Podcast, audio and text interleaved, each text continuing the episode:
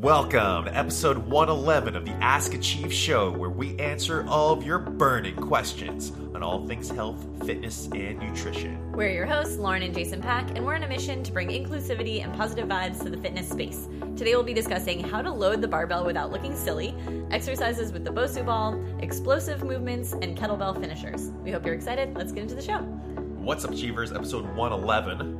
Fun fact my favorite number is 11. Yeah, it's one of my. It used to be one of my least favorite numbers because it's so odd. But I think I talked about this in a previous did, podcast yeah. that I've come to love it because 11 times 2 is 22, and 22 is my favorite number. We so. probably talked about this for episode 11, actually. I bet we talked about it for episode 22. Yeah. Like- it comes full circle. yeah, it's just basically I'm weird about numbers. It's Yeah. really the, what it comes down to.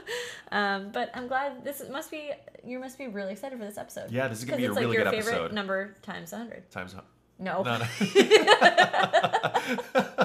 and that's the Episode extent of my 1100.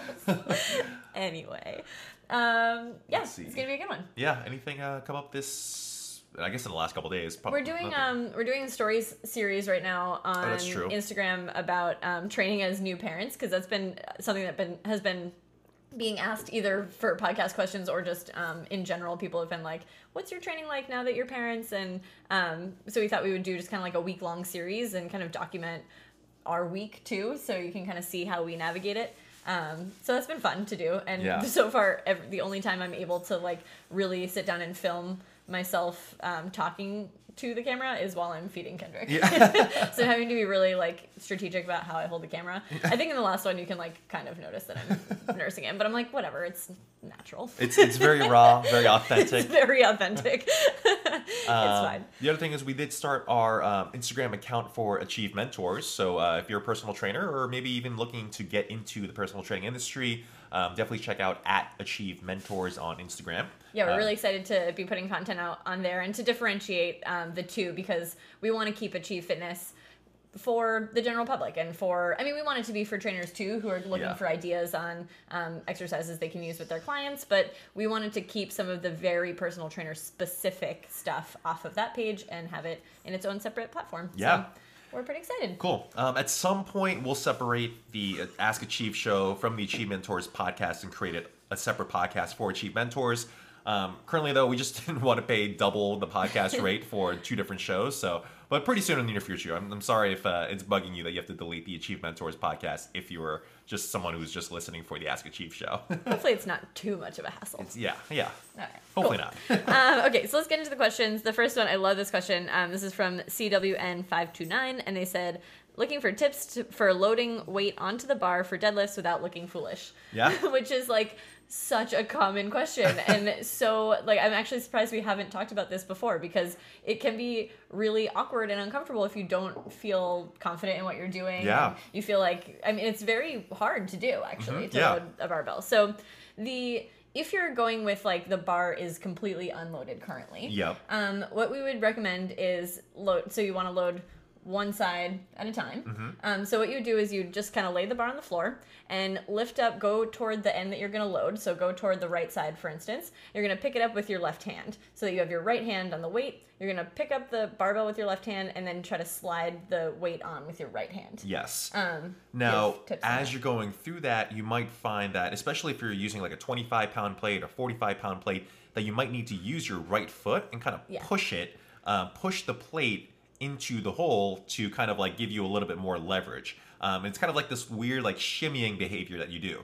Now, once you actually get it onto the bar itself, then you reorient your body so that, let's say, your belly button is kind of facing the bar, like the bar cap, right? Yeah. And then from there, you can kind of like lift up the bar and kind of push in at the same time. You can do it that way. Yeah. Or I guess you can just stay where you are and still try to like lift the bar off the floor and keep sliding it in with your hand and your foot. Yeah, I think the first one tends to be the easier one, um, just because you're not like the barbell is a little lighter at Oh, the that's time, true, so you can kind of just lift the bar. The second one can be a little more challenging because you're like, it's now constrained on one side. Yeah. Right. So then the second one, um, what I usually do is I'll lift the barbell and put the plate on, just like get it on the edge, Mm-hmm. um, so that it's in the hole of the plate, but you don't. It's hard to scoot it all the way in at this point. Yeah. So I kind of get it on the edge and then two options here, but I think the easiest one is to actually kind of straddle the bar facing out toward the bar cap and pull the plate Yeah, toward true. you. So it's like you're you're facing toward the bar cap, you straddled the bar, and you grab either end of the plate and you kind of lift up and pull. Yeah. And that kind of slides it right on and gets it flush to the to the edge. Yeah. I think that is usually the easiest. That should way. take care of it. Yeah. Yeah. Um, the other thing is like you could um, put a small plate, like a 2.5 pound plate, um, directly underneath the plate that's already on there. Yeah, so, like- this is if you're gonna say you have Multiple. a 25 pound plate on either side, and now you want to add another 25 pound plate to either Yes, side, or something like exactly. that. So now this is where it gets really tricky because now the barbell is heavy, Right. And so to just lift up the bar and slide a plate on is not With one arm. as easy. Yeah. Yeah. So this is what Jason's talking about. Yeah, now. so slide a uh, 2.5 pound plate, something with a really thin diameter, underneath the uh, original 25 pound plate. Now you have a little bit of leverage, a little bit more room to just push the plate in, uh, essentially from there. So it's kind of like a little bit of a gym hack, um, sliding a plate underneath. Um, and that's also one really quick way you can unload a barbell as well. Yeah. Um, and I think the other thing is like loading the clips is actually can be difficult if uh, grip strength if grip strength is tough or the clip itself is a little bit rigid. Like we've got some pretty rigid clips. Um, but yeah, I mean for, for that you just have to use two hands, squeeze really hard, and kind of like push Yeah. it push it all the way in. So um, yeah, but this is this is a good question. It's a common um, thing that people face, and, and they feel a little bit silly asking it or even just doing it. But um, it just takes practice. Yeah, it definitely like it'll feel a little bit awkward and a little bit clunky the first time, just no matter what. And that's the same with anything you do in life. Like the first time you do it, it always feels a little clunky and awkward. Um, but hopefully, those little tips help you to feel a little more confident approaching the bar, and then over time, it'll start to become a lot more natural. Yeah, actually, I mean, um, I've been uh, coaching some more Olympic lifting competitions with a couple of our members in being more interested in the the sport, and I'm so used to pounds, but the meets are in kilos, and so I'm very really quick at 95, 135, like all this bar math with pounds, but then kilos were happening, and I was like. Uh, I- I'm totally lost right now, and I was like, I look so stupid right now, trying to decide just between like 10 and 20 kilos. It's just totally different uh, loading mechanism. Yeah. Um, oh, and, and the bar is uh, The bar what- is bar's 20, 20 kilos. kilos. as opposed to 45 pounds, which is almost the same. Yeah. But it's still different. it just it's it just math. threw me for a loop the first couple times. So Yeah. totally understand. Even even us as trainers for 12 years now can also get uh, Flustered. razzled. Yeah. um, but don't ever feel foolish. Um, you know, f- make sure that you realize that most people are not watching you load Yeah. this bar, right? Like you just just take your time, do what Yeah. you need to do.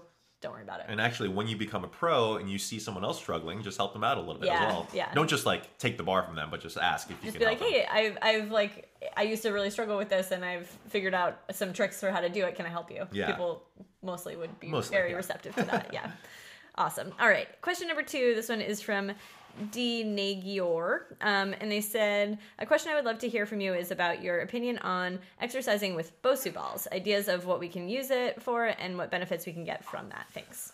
Um, okay, so Bosu balls, they were Bosu balls and generally just like balance training overall overall on a unstable surface um, was very popular. I would say late '90s, early 2000s or so, um, and that's something that we did all the time. We would Oh, yeah. we would always use the Bosu ball. Squats on the Bosu ball. Yeah, we've used the Reebok core board, another unstable surface. Um, and the theory at the time was that it increased core activity and also increased your ability to um, balance overall. Um, later on, scientific studies were produced and just said that unstable surface training was no uh, more efficient than just regular two-legged training on the floor. And in fact, I think potentially it was less of a benefit um, because you're able to use less loads, less force, and less um, less of an overall uh, challenging effect that the unstable surfaces were um, a little bit more insignificant.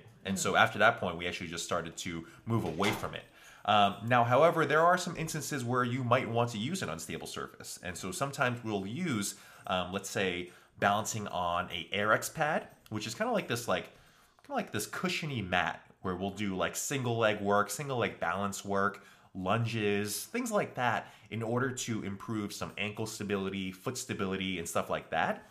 Um, you know, I think uh, you could, in theory, use some Bosu balls as like assistance work in terms of like just just doing some ge- general exercises like squats on top of it um, as just kind of like generally training that sort of thing. Like maybe you have a maybe you're a snowboarder, maybe you you are kind of like not really on just general ground a lot. Um, you could use it there. Um, but I will say that for the vast majority of your training, you should just stick with two-legged exercises or one-leg exercises on the ground itself, and you get plenty of balance um, benefits there. Yeah, I think especially for lower body exercises, I would say that's the case. I think that you can use the Bosu ball for like plank variations Oh, or push-ups um, because then it just kind of increases the challenge. It's almost like the same thing as doing push-ups on the rings where it's like becomes really unstable and it just makes you stabilize use your stabilizers of your shoulders a little bit more. Um, so you can make an argument for doing using the Bosu ball for a Yeah. similar reason because you're not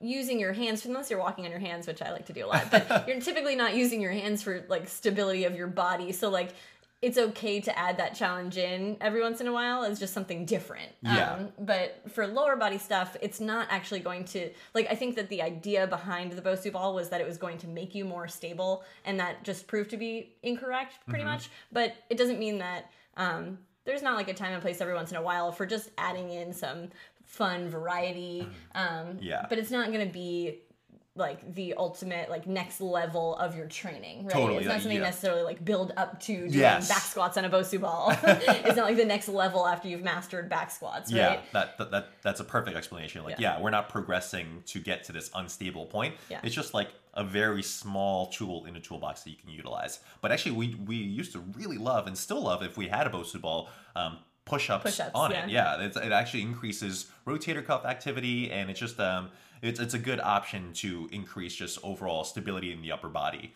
Um, but yeah lower body it's just not as um, you know eff- eff- effective. efficacious? Is that a word? Efficacious? Effective I effective was like, I feel like it could be, but effective is just i feel like i was saying effective. effective a lot so i was like let me just switch it up a little bit. Maybe you were just trying to say advantageous. um, yeah you can say that too yeah. Anyway, um, yeah. Moving cool on. yeah let's move on Cool. All right. The next one is from Shah Smile, and they said, "Is explosive movement during a workout useful?" Uh, yes. Yes. Yeah. um, so okay. So explosive work, uh, explosive movements. Let's say you are doing exercises um, for more of like a hypertrophy or volume benefits. You're doing exercises in three to four sets of eight to twelve reps or so. Um, and basically, what happens there is you're working on muscle fibers that are a little bit more endurance based, a little bit more slow twitch.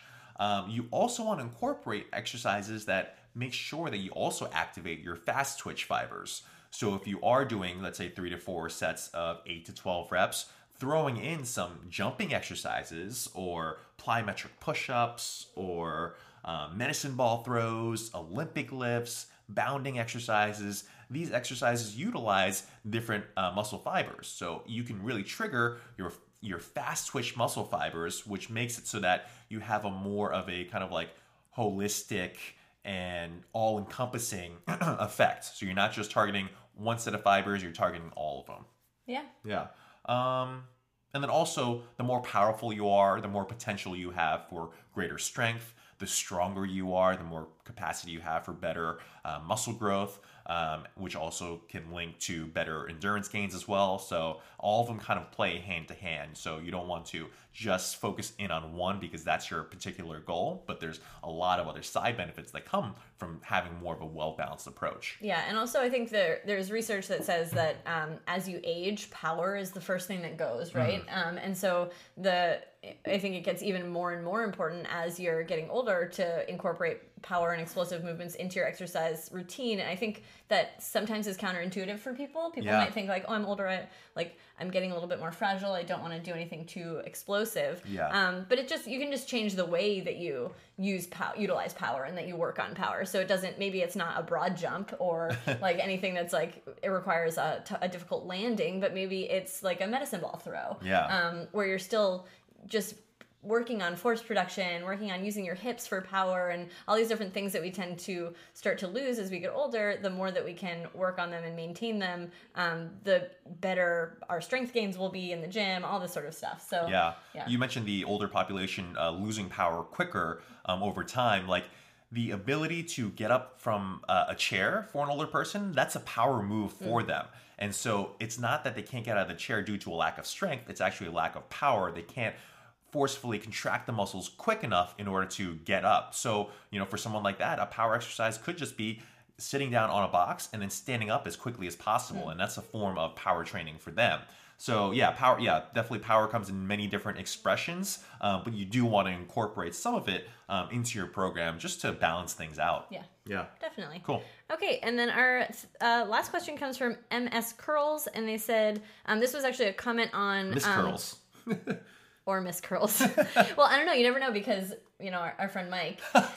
we have a friend Mike who his initials are like MSG, and so he made his his handle MS and then his last name. Yeah. And he just thought he read it as MS, his last name, and then.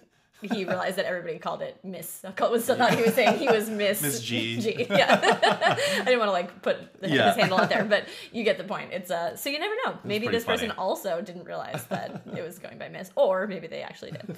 Either way. Um, so this was a comment on um, Jason's workout that he put up the other day on our Instagram stories, and he had done a finisher of kettlebell swings. And so the person said, "What is the theory slash thinking behind kettlebell finishers? I've seen them a lot, and they always seem to be tacked onto a workout versus part of the workout, like you did. How do you suggest programming them? Thank you for all of your content." I think this is a really good question. Yeah. Because you definitely do see it a lot, kind of like, oh, as a bonus to the workout, you do some kettlebell stuff as a little bit of a finisher. Mm-hmm. But I mean, there's many applications where we put it in the beginning of the workout, interspersed throughout the workout. Um, that just happened to be where I wanted to place it that day. But you want to talk a little bit more of kind of like our programming rationale using kettlebells? Yeah, so I mean, we use kettlebells in literally every part of the workout in, in various ways. So like sometimes we'll use them in a warm up as like we'll do like a Turkish get up as the end of a warm up, and Yeah. that might be um, toward the beginning of the workout. Sometimes we'll use them as a power development exercise um, before we get into our strength exercise. But instead of doing like sets of 10, we might do heavier sets of five where we start from the ground, do a single swing, and then return to the floor and repeat that. And that way we're breaking them up into basically single reps and using more of and focusing more on power production as opposed to like conditioning. Yes, right? exactly. then we might use them in the strength workout where they're fo- where we're focusing on strength. And so in this case, we might do sets anywhere from like five to ten reps, where maybe we're doing um, a kettlebell deadlift or a goblet squat or a press, and we're we're going. It's more of like a grind movement, so it's a longer duration throughout the movement. It's not as explosive. It's more about gaining strength in those ranges of motion and then we'll use them as a finisher where we're using them in a ballistic fashion. And so this is where we do things like swings, cleans, snatches, um, single arm swings, all the different varieties that you use. Um, like fast ballistic movement and doing them consecutively. So sets of 10 to 15 to, Yeah. you know. The reason why you see it often performed at the end of the workout is because there's such a unique tool that you can really do a lot of you can have a lot of conditioning benefit while still developing strength and power and overall stability. Um, and so that's the reason why people like to put it at the end of the workout because it's so versatile and effective for conditioning um, that people like to sort of tack it on at the end in the form of complexes or every minute on the minute swings. Like it's just a very effective way to cap off a workout. Um, but if you do something that's that tiring before the actual workout begins, then it might um, negate your strength gains. Whereas you can kind of do it the other way, and you can still maximize your energy for the kettlebell work at the end.